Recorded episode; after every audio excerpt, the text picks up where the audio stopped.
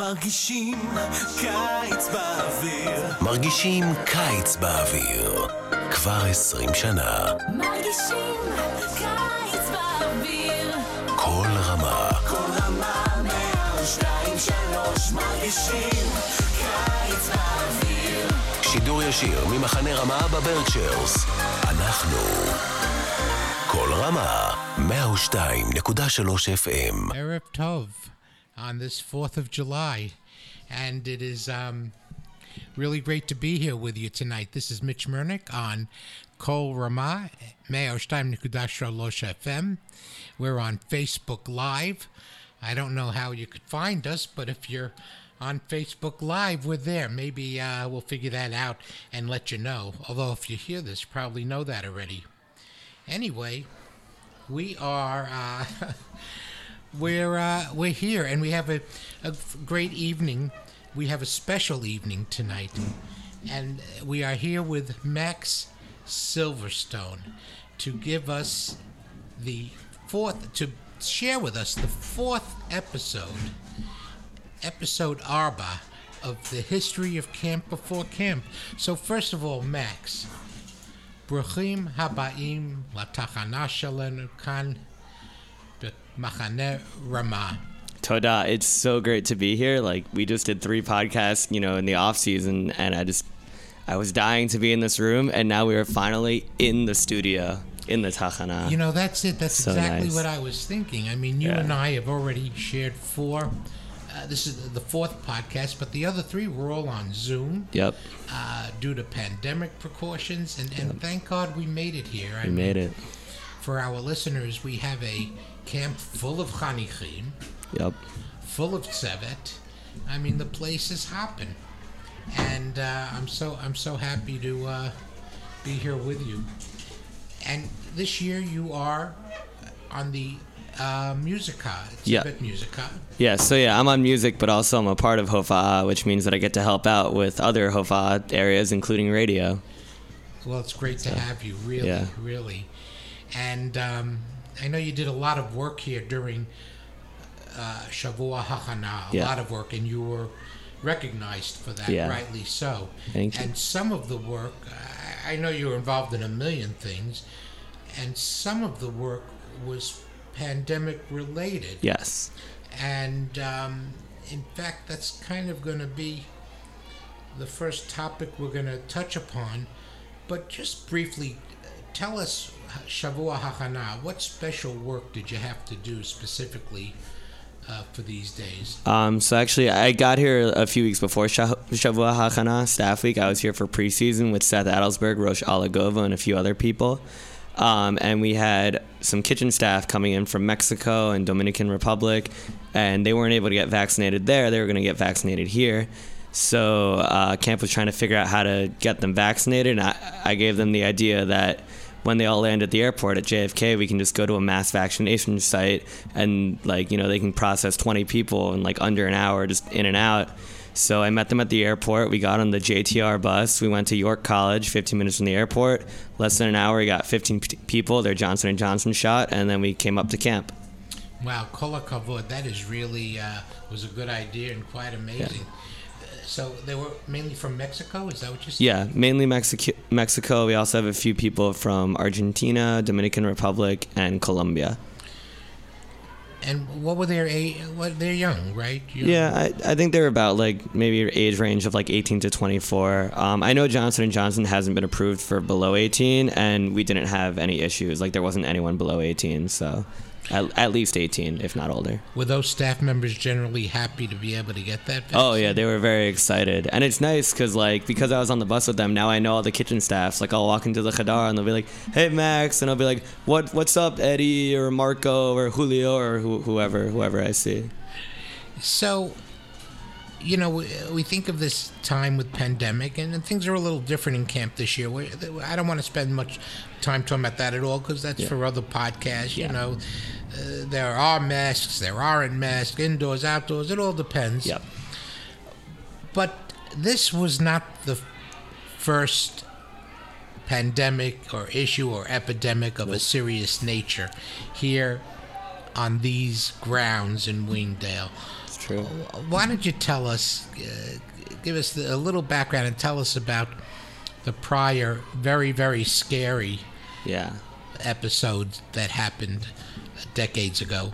Sure. So yeah, uh, Camp Ramah has never had an issue uh, like like COVID uh, before COVID happened, but uh, Kiwa, one of the camps I was here before, uh, in 1949 there was a big polio outbreak at camp.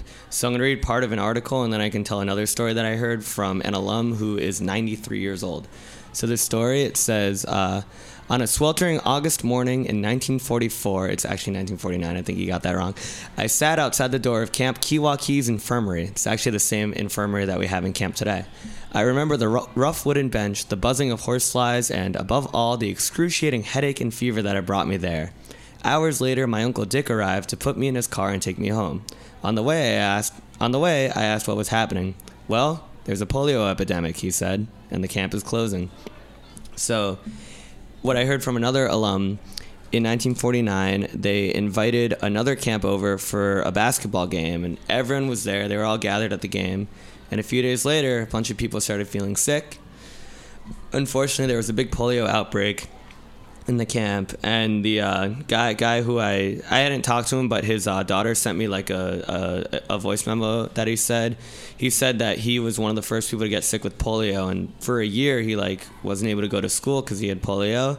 He was not paralyzed from it, luckily, but he he did get kind of like he has suffered ill effects from it because it, it has you know it has done ill effects to, to many children of that time um, so yeah there was a polio outbreak in 1949 and even though we were sad to cancel camp last last kites because because of covid you know it's much better than you know having an outbreak in camp that could really really make people sick.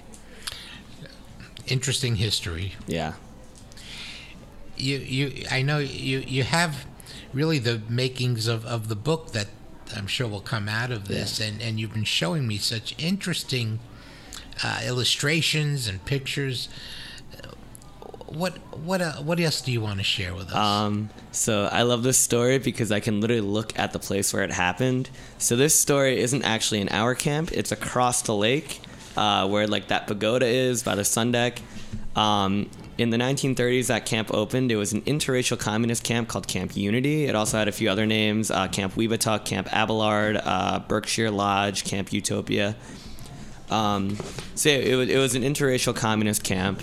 Um, and actually, Pete Seeger's sister was a counselor there. So Pete Seeger would gi- would give concerts, and I, I heard actually that there were July Fourth concerts. He'd give July Fourth concerts there every year, and I heard from some Kiwa alumni and from some Ramah alumni, because this was like during the '60s, that um, people would just like gather on the sun deck here at camp, and they would listen to the music across the Agam.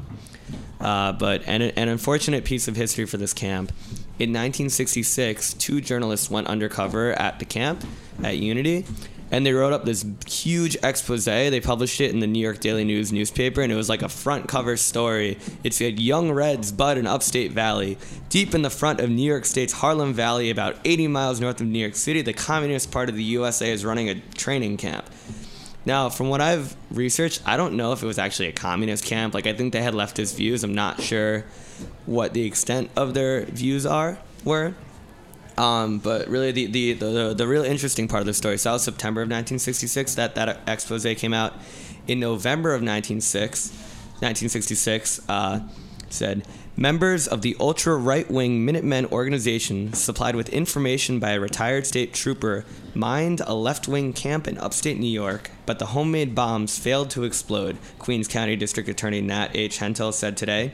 State police found nine crude firebombs in the buildings at Camp Unity in Wingdale, New York last Sunday, following the arrest of 19 Minutemen and seizure of a huge arsenal of weapons.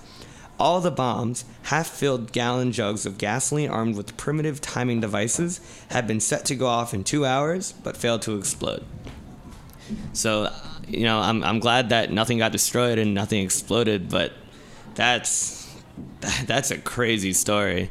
Um, you know, like that's scary. And a- after that happened, uh, the people at Camp Unity they moved up to uh, Hunter, New York, and they renamed to the, themselves to Camp Abelard because they wanted to like, you know, like a, avoid attention. Um, and then actually just a small piece of history after that. Uh, for the next 15 years, there was a new camp on the site called Ellis Woods, and then after that, some developers bought it, and they planned to build 500 condos there. And luckily, that never happened. I, I, I can't imagine what it would be like if there were, you know, 500 apartments across the lake from us. It, it wouldn't be so quaint and, and, and nice That anymore. really w- would be Yeah. uh, kind of uh, unfortunate. We happen to have a view of this lake, as you alluded to, from our station here, and the lake is just gorgeous. We were just Yeah. commenting on the beautiful sunset, and um, yeah, that is something interesting. I wonder what's on that land now. Do you know? Um, there's just a guy who lives there. Um, I was talking to Jason Smalley. He's the head of uh, facilities here, um, and he said like he knows him. He's just like a neighbor. Um, but yeah, like most of the camp buildings are gone. Like you can look at it on Google Maps, and it's mostly just- trees now. But I, I I have a postcard from that camp of the tennis courts, and I can and I can find those same tennis courts on Google Maps, which is kind of fun. So So it's interesting. I don't know if we mentioned it, but this is July 4th. This is the Yep. 4th of July here. it is. a- at uh, Camp Ramah, Camp in Ramah, Berkshires, and so it's interesting to speak about what happened in the fourth the Fourth of July so many so many decades ago. Um, the other thing that strikes me is what goes around comes around. Uh, here there are you know all the political uh, issues, which we're definitely not going to get into, but left, right, left, right, violence, and here uh, just kind of uh, deja vu all over again Yeah. with that and the pandemic, Yeah. polio. I think I, yeah, that's the thing. Like I've been like researching all this history, and I have some more like kind of political related stuff to talk about. And like I don't have like an opinion on any of like this history in terms of its politics. I just find it all fascinating. It's just really interesting history. Like I think no matter where you fall, like it's just it's just cool to know and and to hear about. Good, good. So where else uh, do we go Um, from here? So I guess uh, if, if we're going to continue with like kind of uh, politics and, and Americana, um, so uh, this is also another story of a place that's not in camp but is near camp.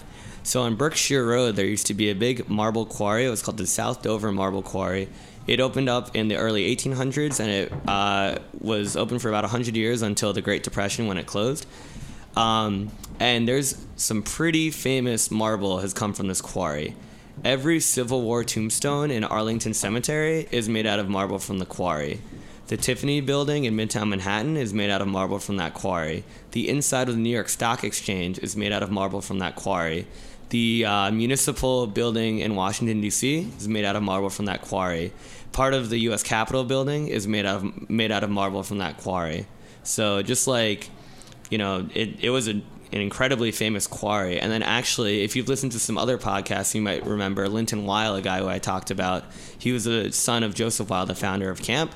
In the 50s, 60s, 70s, Linton owned the quarry. At that point, it didn't uh, produce marble anymore. It was used for uh, magnesium and limestone.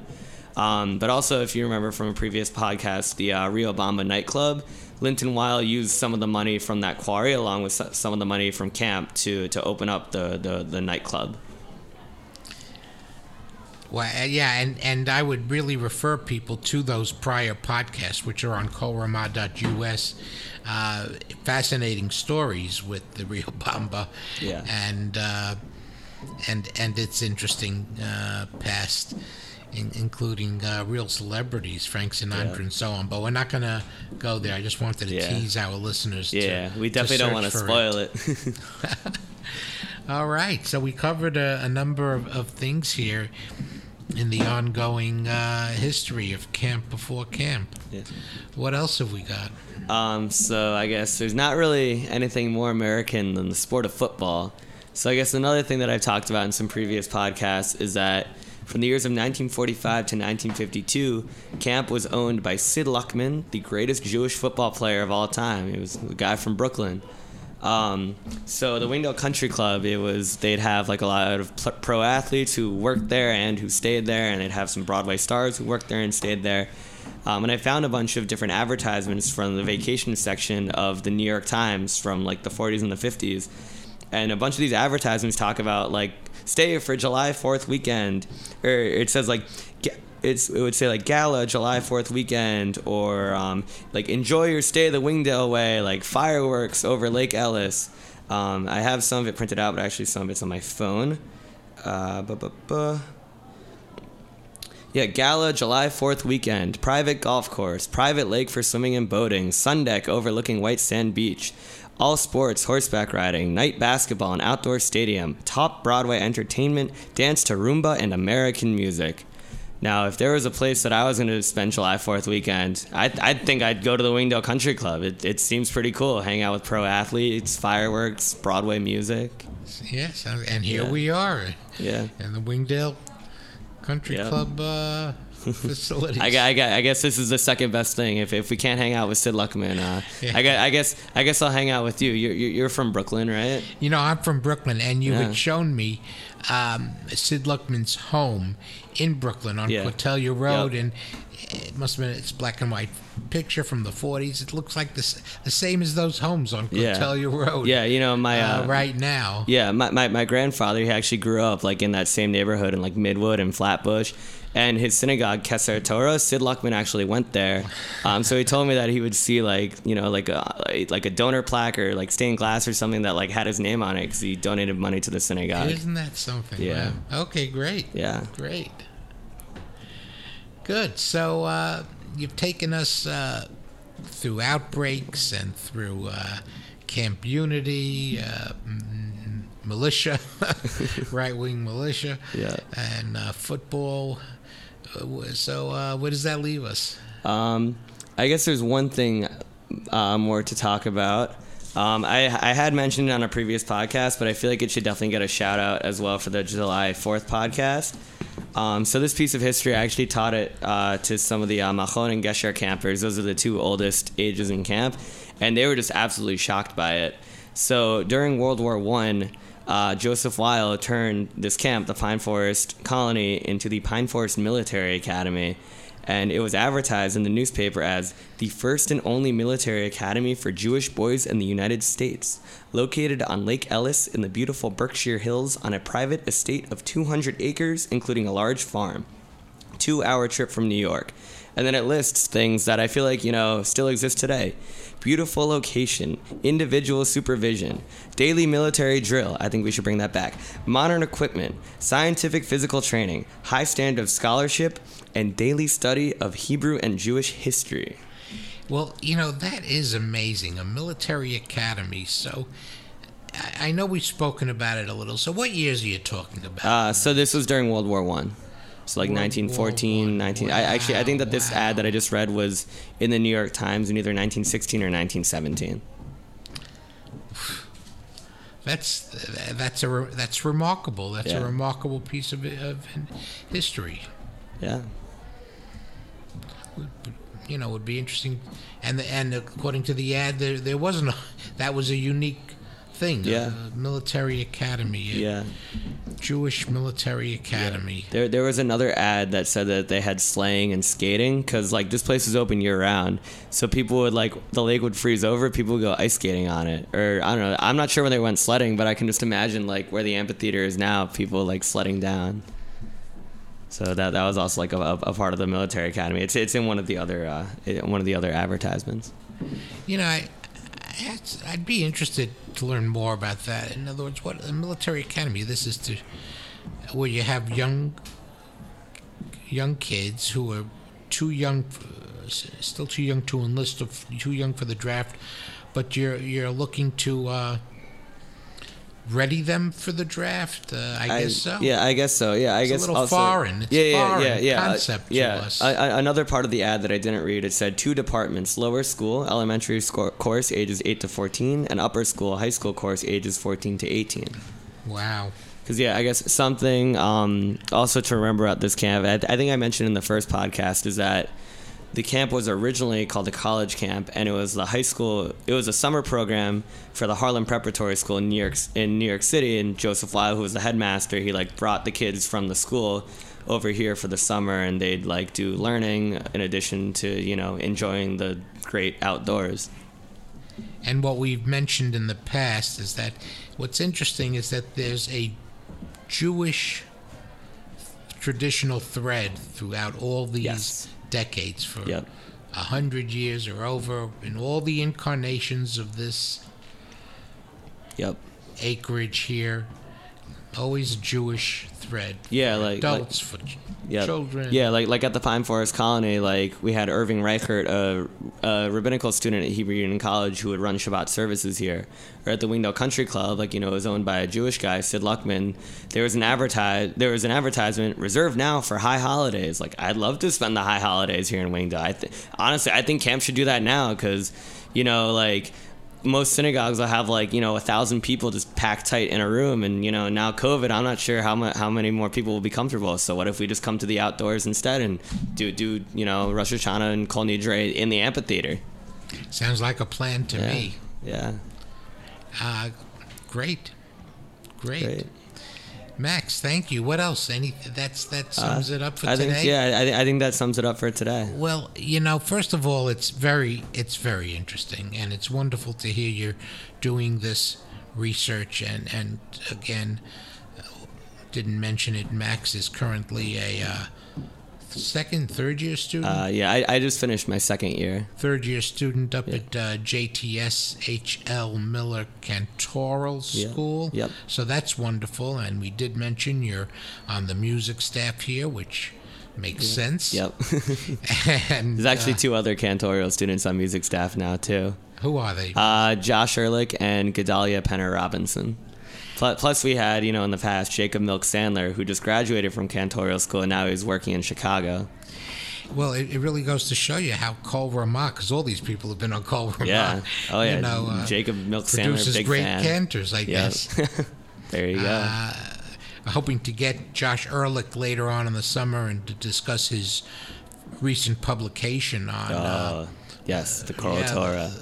called uh, with all the original cantorial pieces of all the weekly uh, Yep. s- um, pashas. So Yeah. that that'll be amazing. But in any case, uh, Max, thanks. Thanks for sharing this. It's important work, and uh, I look forward to how it develops and uh, where it goes. And it's always fascinating to hear from you. And it is really a great pleasure to be in the same room as you. Seriously, yeah, I know. Thank you so much for having me. It's I I love talking about this stuff. Like my roommates, they hear me talk about it all the time. They're like, "Can you please stop?" But I finally got into camp where I found new people to to talk to about this. Plus, I actually get to do it in the studio with you. Thank you, Max. So, you're listening to Kol Ramah, Mayor Stein, Nikudash Losh FM, and we have a great week coming up. So, you should really just stay tuned on kolramah.us. We've uh, we'll have all, all the campus shows really starting in earnest this coming week. Uh, again, in, interesting. Uh, interviews. We, we had Chaverim today. You can see them up on our podcast section, korama.us. And just uh, a little uh, advanced warning, we are having our our annual 4th of July concert on July 11th. Woo! Woo, woo. And we'll be broadcasting that live Yep. Only on Radio Kol Ramah. I yeah, I actually have a rehearsal for that right after this. The reason why we're not doing it on July 4th is because camp just started and we have not had time to rehearse yet. So I'd much rather it be a week later and very well rehearsed than right now when we're not ready at all. Well, it's going to be great. going to be great. Yeah. Uh, Max Silverstone, thanks for joining us in the studio, Radio Kol Ramah. Thank you so much, Mitch. מרגישים קיץ באוויר מרגישים קיץ באוויר. כבר 20 שנה. מרגישים קיץ באוויר. כל רמה. כל רמה מאה ושתיים שלוש מרגישים קיץ באוויר שידור ישיר ממחנה רמה בברקשיירס. אנחנו. כל רמה. 102.3 FM.